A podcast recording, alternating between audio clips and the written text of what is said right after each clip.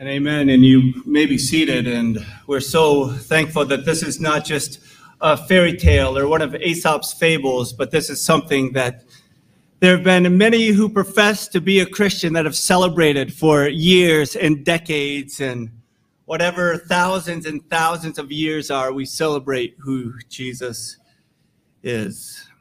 As we pray, perhaps you have a prayer request, perhaps you have a burden, and that is very important, and we want to join you in prayer. The Bible commands us to bear one another's burdens, but we want to also pray for those that do not yet know Jesus as Savior. So maybe there's a need, maybe it's yourself, maybe it's a relative or someone you work with, maybe it's someone that says they're a Christian, but by their behavior, you hope they get it figured out because they aren't acting the right way. So we want to pray for those that need the hope of Jesus. So Jesus, this Easter Sunday, we pray for those that do not yet know you, that fear what that belief might mean, that are troubled by the challenge that change would take in their own lives if they believed in you. But, oh God, may they just see you as the one that loves them, that wipes away every tear, that created them for a purpose, that loves us so much, that is a lift of our head, that gives us guidance and insight, that cares about everything we're going through.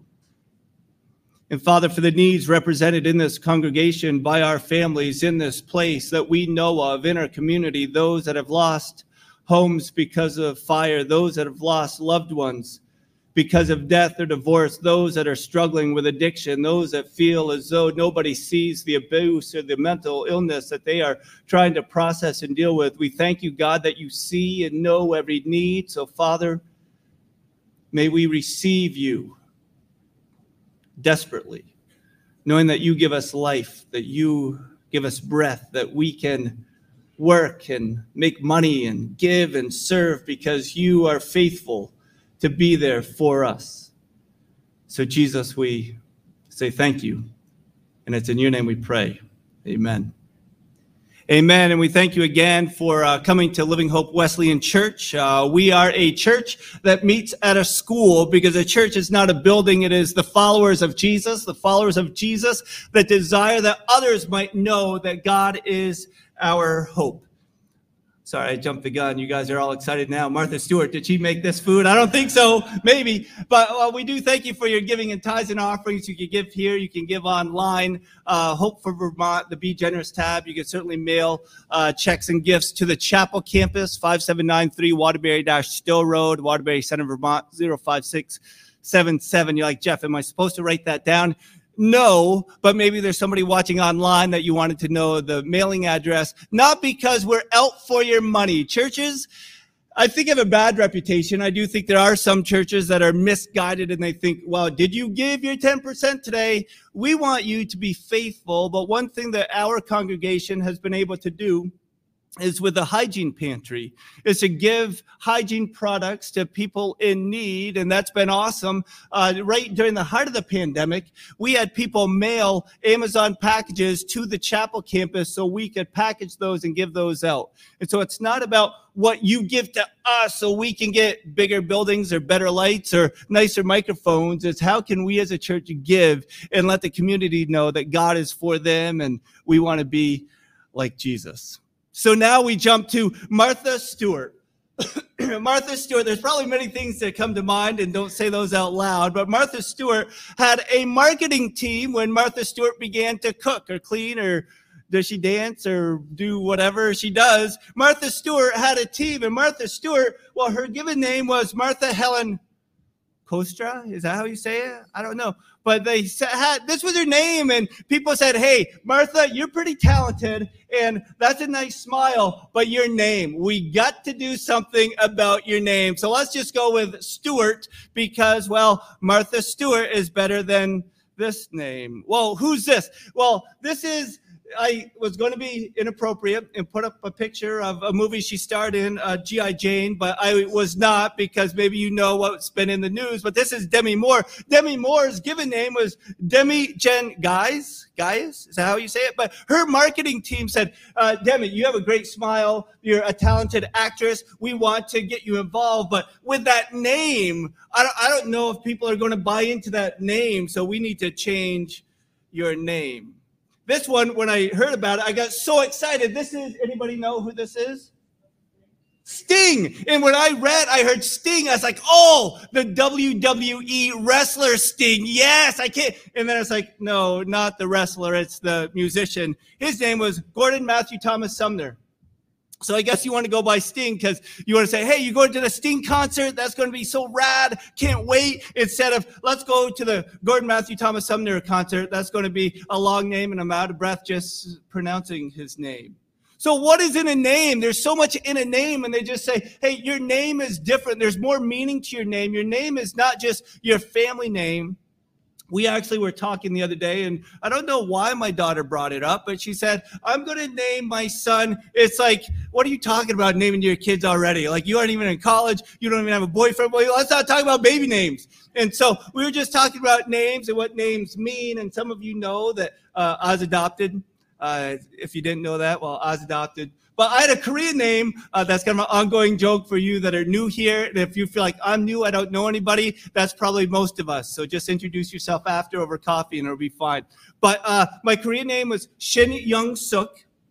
And then I was adopted by a family in Yakima, Washington, that renamed me Christopher Weedmark. I don't know if I had a middle name or not, but that's just what they said. But that was marked a failed adoption, not because I had allergies or I was a difficult baby or I had stinky diapers because of those allergies, not because of that. It's probably some other reason. And then I was renamed Jeffrey Michael Fuller. So that's my three names. There's a lot to do with a name. But my daughter said, well, I'm definitely not going to name my kid Jeffrey. And I said, good. And she's like, really? She thought like I'd be insulted. But I was like, no, I really never liked my name, Jeffrey. It's just kind of weird. And so we're trying to think of like another name to name myself. And it's like, so I need a marketing team. So my identity is not just, this is my favorite one. Hey, Pilgrim. Where's Tim? This is John Wayne. John Wayne, the man's man, carry a gun, ride a horse, like I'm John Wayne. Well, they had to switch his name because his name was Marion Robert Morris. Hey, I'm Marion, carrying my gun. There's just not the ring to it. So there's a lot to do with a name. So Marion Robert Morrison, his team of people said, if you're going to wear this hat, if you're going to be a cowboy, you need to be a John Wayne. There's a lot in a name. And sometimes our names, we just look at our past or our worst defeat. Sometimes people remember us as, well, you're the person that got in the motorcycle accident. Or you're the person, oh, that was a tragic house fire. Or you're the person, that was an awful divorce. Or you lost your loved one. You survived cancer. And instead of being known for maybe what we want to be known for, we're known for something that happened to us. But Jesus is saying through Easter, there is a new name written down in glory, and it's mine. Oh, yes, it is mine. This is a old song. When I tried to look it up, they did a new remix of it, and I pressed play, and I was like, I don't recognize this song. I kind of know the lyrics. I would sing it like I did at the sunrise service. Anybody up for the 6:30 sunrise? I should have marketed it as a sunrise service, but we're online at 6:30. And I tried to sing it. It was terrible, but you can go back and no, don't go back and listen. But there's a new name written down in heaven, and it's mine. Jesus doesn't see us as sinner. Jesus doesn't see us as lost. Jesus doesn't see us as, oh, they need improvement. Jesus sees us as, that is my creation who I love. I have a plan for your name, your person, your being. This is Holy Week. This is what we celebrate. This is remembering the Last Supper. This is remembering the betrayal. This is remembering Jesus in the garden praying. This is remembering the flogging, the blood. This is today remembering he is risen, and he is risen. He is risen indeed. This is what we celebrate. This is what we get to recall, that God has something for us. And perhaps you're one that you have maybe even a chip on your shoulder where it's like, I grit my teeth and I made it through that divorce. I grit my teeth and I made it through that bankruptcy. That's part of me. I want it. I want people to know that I'm gritty and I'm tough. And Jesus says, but you're forgiven, and that's greater, that people would know that you are forgiven, that you are mine, than anything else that you have. Easter. There was a sermon that said, without Jesus, we wouldn't even know what year it was. And I was like, oh, that's kind of funny. I think a couple found it amusing, but BC AD, without Jesus, what year would it be? Like, without Jesus, he was a true man that factually lived, that's recorded in a history. This Jesus, what year would it be without Jesus? I don't know. There are millions that have believed in Jesus as the Messiah. There are also thousands upon thousands upon thousands, and even more, that deny that Jesus ever existed. And so I go to the reports of those that sought to find his remains, look for the DNA of his bones, that went to the tomb and searched for other tombs to see maybe they missed the fact that Jesus' bones are still in there. Historical facts as he really lived, where are his remains? Those have not been found by anyone. The cross, it rests on the timeline of history like a compelling diamond. Its tragedy summons all the sufferers. Its absurdity attracts all the cynics. Its hope lures all searchers. Far more than a gold-plated symbol of religious belief, the cross is a centerpiece of the Christian life, the meeting place of time and eternity, where God and man encounter each other. When you look at the cross, you need to be faced with the fact that crosses were used all of the time. Crosses were seen, but this cross that we remember Jesus no longer has Jesus on it, but we have a risen Savior. This is from Max Lucado's book, No Wonder They Call Him Savior.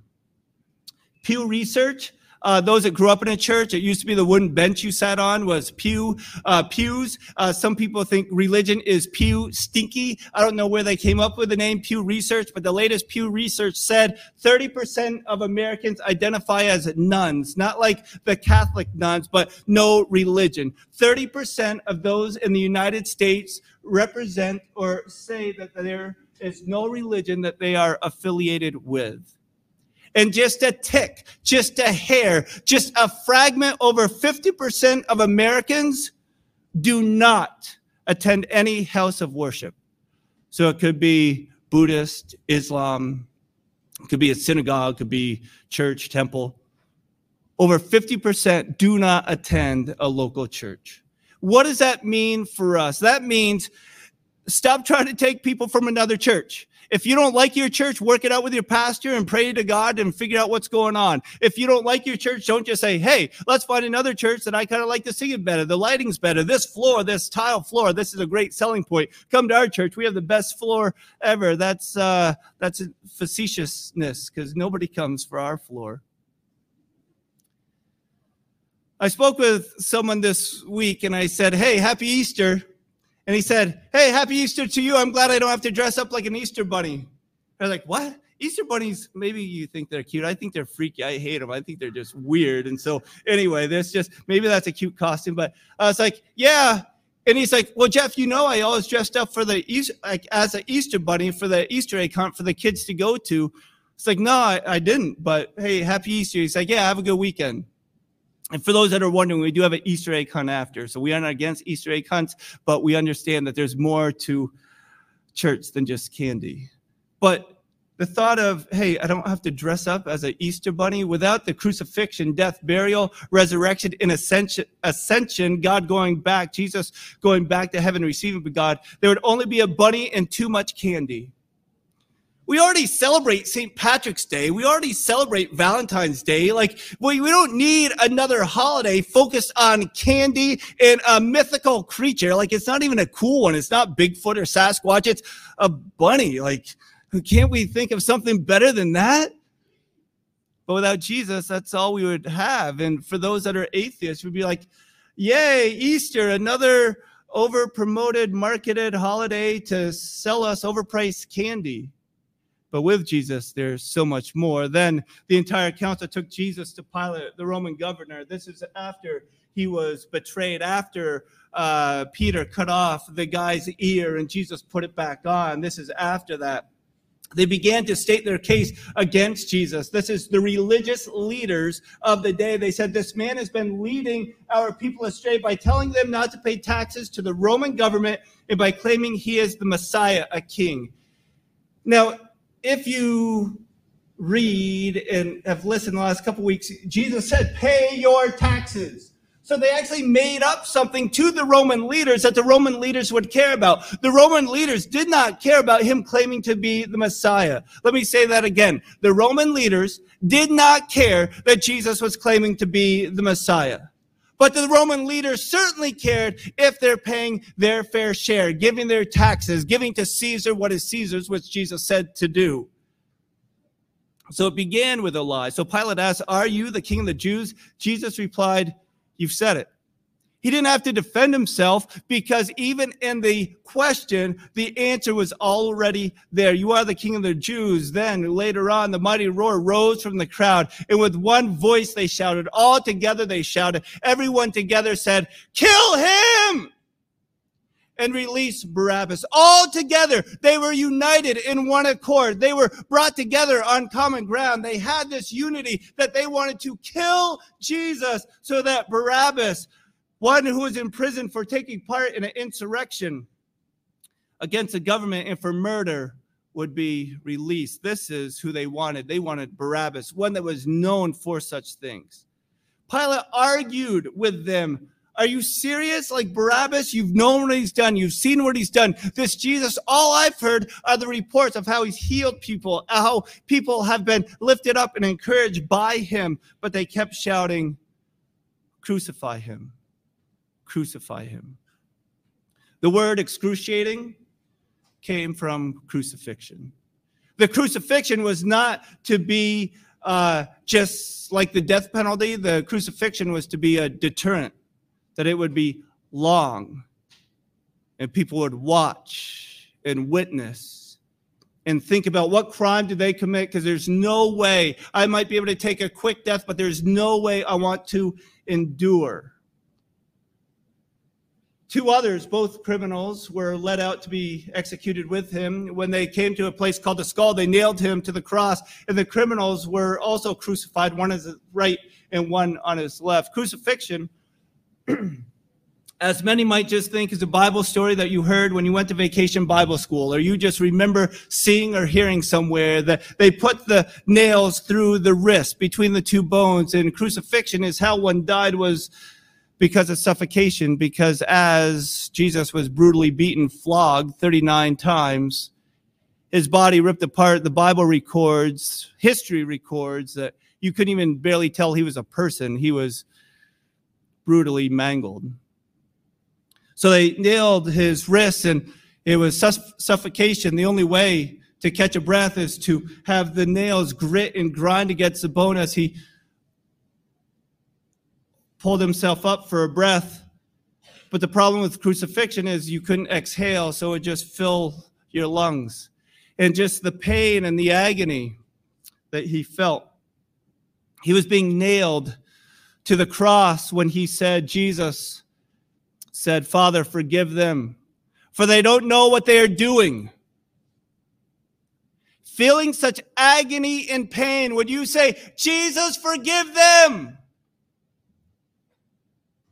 We have a friend, and so you know I'm not making it up. You can ask Bethany. Mr. Bustrom was a professor of hers. He was on the mission field. And there were people that came in to loot or steal whatever they had, and he actually protected his wife. He just allowed them to beat him, and he still has scars and marks on his arms, and he just protected his wife.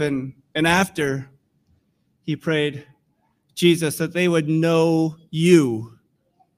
That they would know you. It was not vengeance. It was not calling authority. The first response is that they might know Jesus. And the soldiers gambled for Jesus' clothes by throwing dice. The crowd watched, and the leader scoffed. He saved others. Let him save himself if he really is God's Messiah, the chosen one.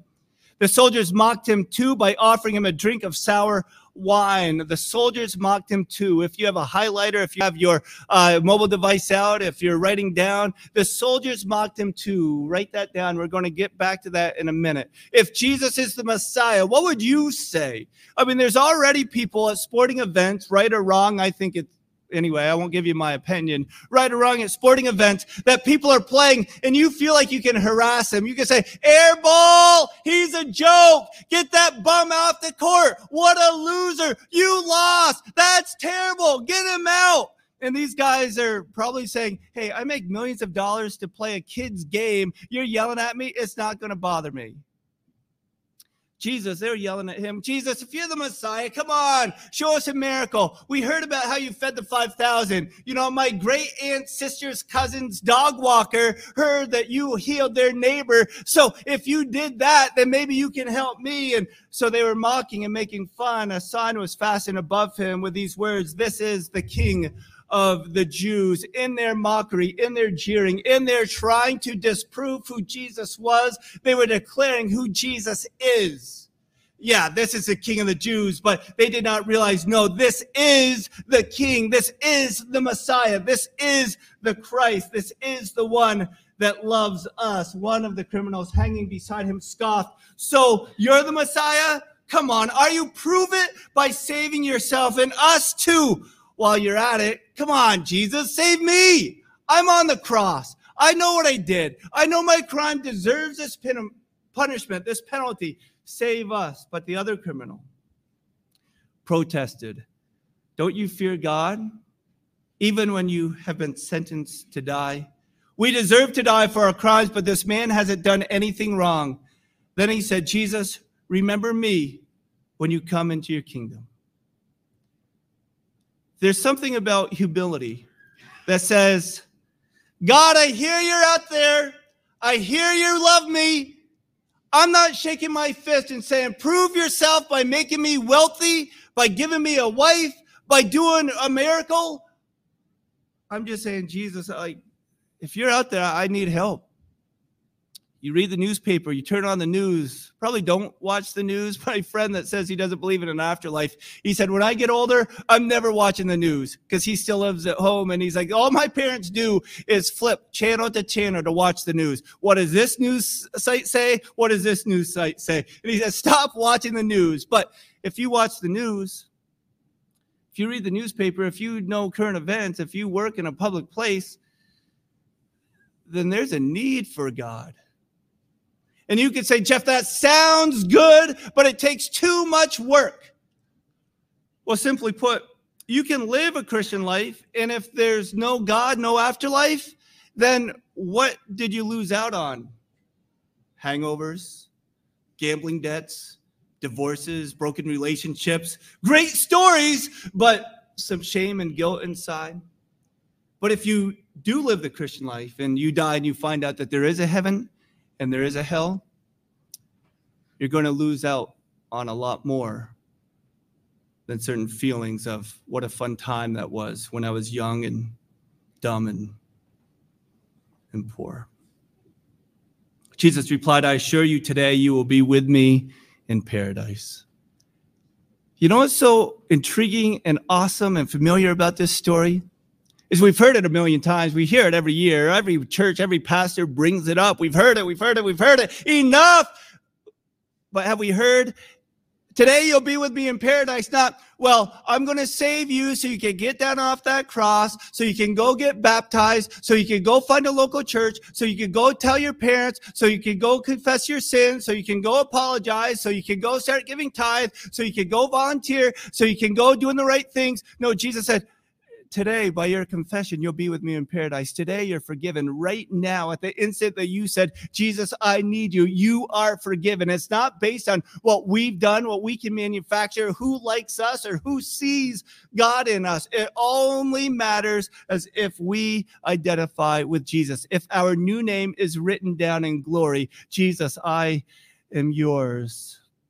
The light from the sun, this is a little later on, was God, and suddenly the curtain in the sanctuary of the temple was torn down the middle from top to bottom. This was a curtain that was over a foot thick. This is a miracle in itself. This is a fulfillment of prophecy. Then Jesus shouted, Father, in the original language, it's Daddy. Think of a kid, a baby, an infant. Like, they can't even get out dada. They're just like, da, da. They just look up like, da. And we're like, oh, that's so sweet. That's so cute. But to that child, all they know is that is their father. That's the one that loves them. They're just like, da. And Jesus said, Daddy, I entrust my spirit into your hands. Here am I. I've done it all. I completed the task. I did not want to do this. I did not want to go through the pain. But here I am. I did it. We're done. It's over. And with those words, he breathed his last. Remember the soldiers that mocked too? The soldiers that made fun? The Roman officer overseeing the execution saw what had happened, and he worshiped God and said, surely this man was innocent. This word worship,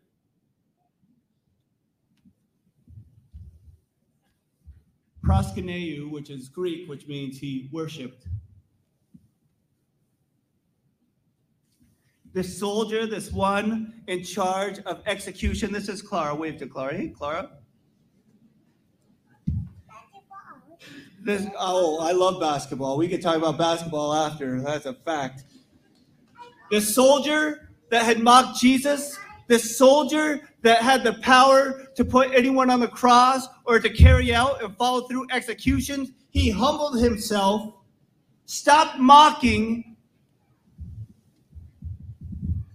This man was not guilty.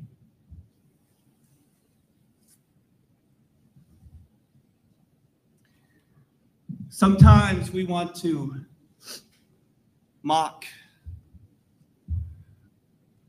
We want to say, where are you, God? And Jesus is saying, I am here as your Savior, waiting for you to come to me.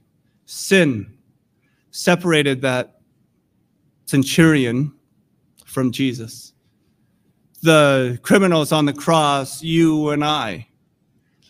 But the cross took us from death to life. Now, I know, and I'll just be clear, because sometimes people get into church service like, wow, that's really good. Other people are like, these graphics are terrible. Where did you get those? It's better than clip art, okay? So it's better than clip art. The cross takes us from death to life, from sin, from our identity, from our name as you are not worthy of Jesus to life. So Luke 24, after Jesus was buried. Very early on Sunday morning, the women went to the tomb, taking the spices they had prepared. They found that the stone had been rolled away from the entrance, so they went in, but they didn't find the body of the Lord Jesus. Can you imagine going to the tomb? You think the stone's going to be there, going to the burial place. Maybe it's going to see a relative that passed away, and you go to their gravesite, you go to the mausoleum, you go to the place where their remains are, and you just go, and all of a sudden it's open. I don't know, maybe you would be, but I would not be running in saying, hey, what happened? I'd be kind of scared. You might have to check my britches. There might be something going on. I'm just kind of nervous. Like, what is taking place? As you look at the tomb, you kind of look around the side, or you push the other woman in front. Say, hey, you check it out first. You know, you're pretty tough. I got your back. You're just looking. But when they finally went in, they did not see Jesus there. As they stood, they were puzzled. Two men suddenly appeared to them, clothed in dazzling robes. The women were terrified and bowed with their faces. Same word as worship. Bowed with their faces to the ground. The same word as the Roman centurion worshiping God.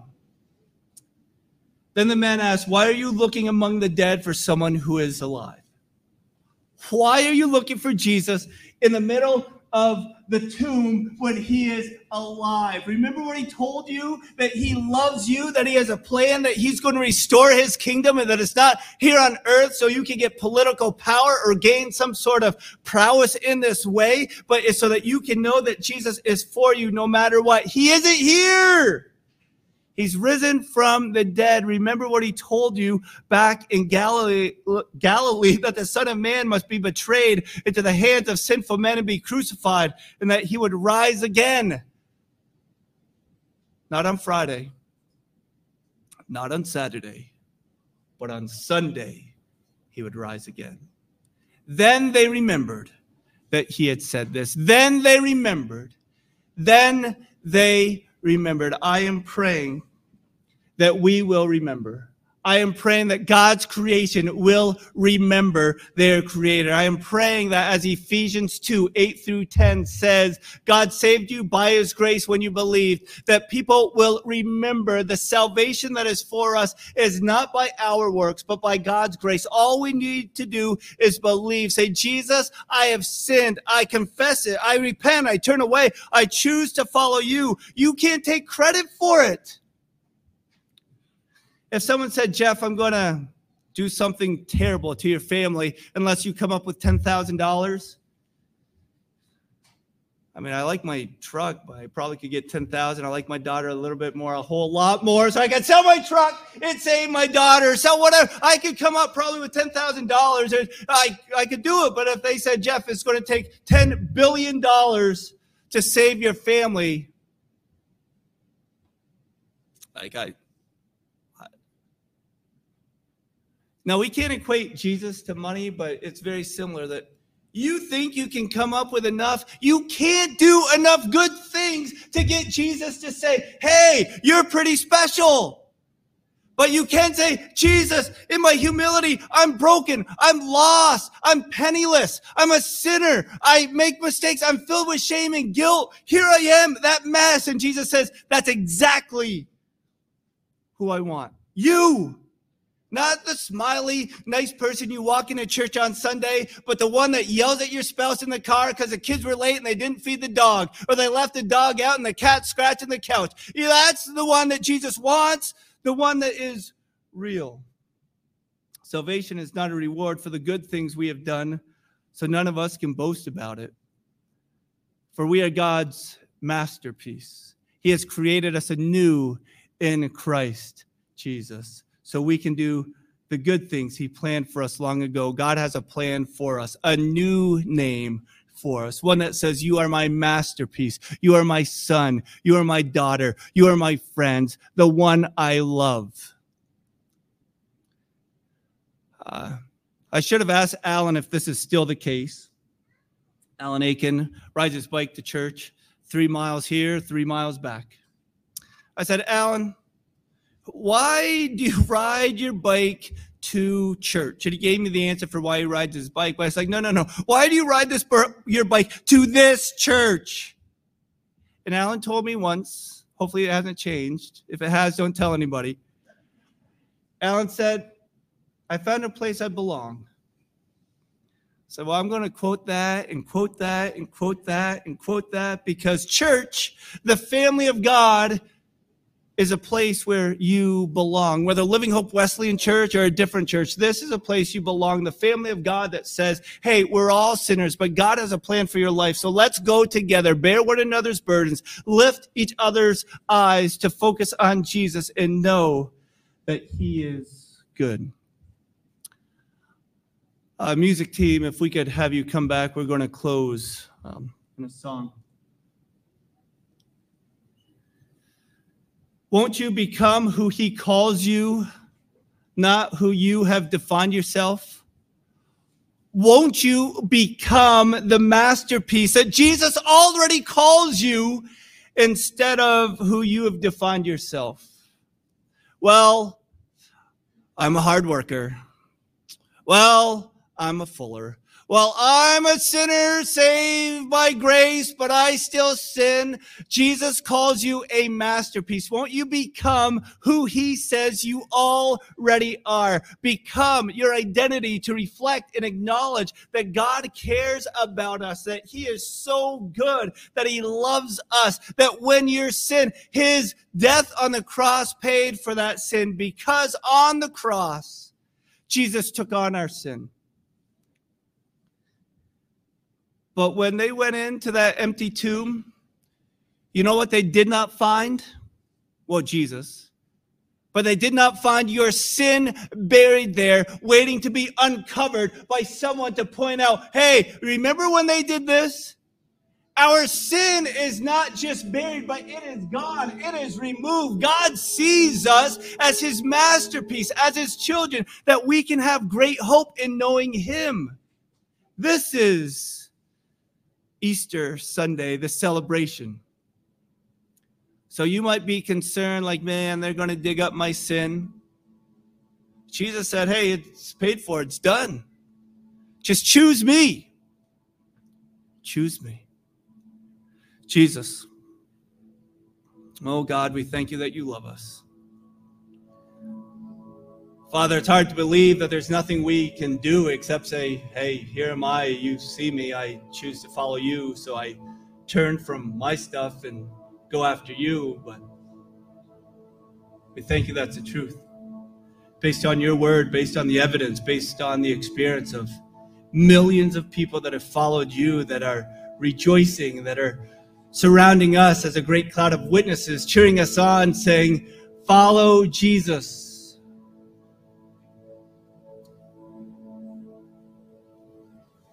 Perhaps there is someone today that says, hey, I need to confess my sin and make Jesus Savior. And if that's you, just say, God, you know I've messed up. But if it's true, and oh yes, based on God's word, it is true. You can be forgiven of your sins. You can be baptized as soon as you want. You can know that you are a new creation, that you are not Marion, but you are John Wayne. That God has a new name for us, victorious, as we go to him, humbly confessing our need for him. So if you say that, I would ask, tell me so we can go together. You might say, Jeff, I don't want to meet with you. Then fine, I'll find you a better pastor than me, a better Christian than me, because there are a lot. But we need each other to grow together, to know his love and his salvation. This is what we celebrate, the goodness of God.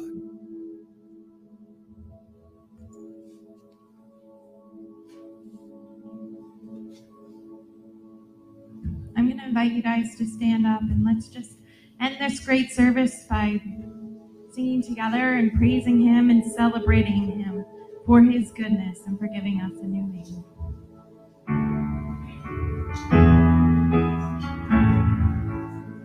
I love you, Lord. Oh, your mercy never fails me. All my days I've been held in your hands. From the moment that I wake up till I lay my head.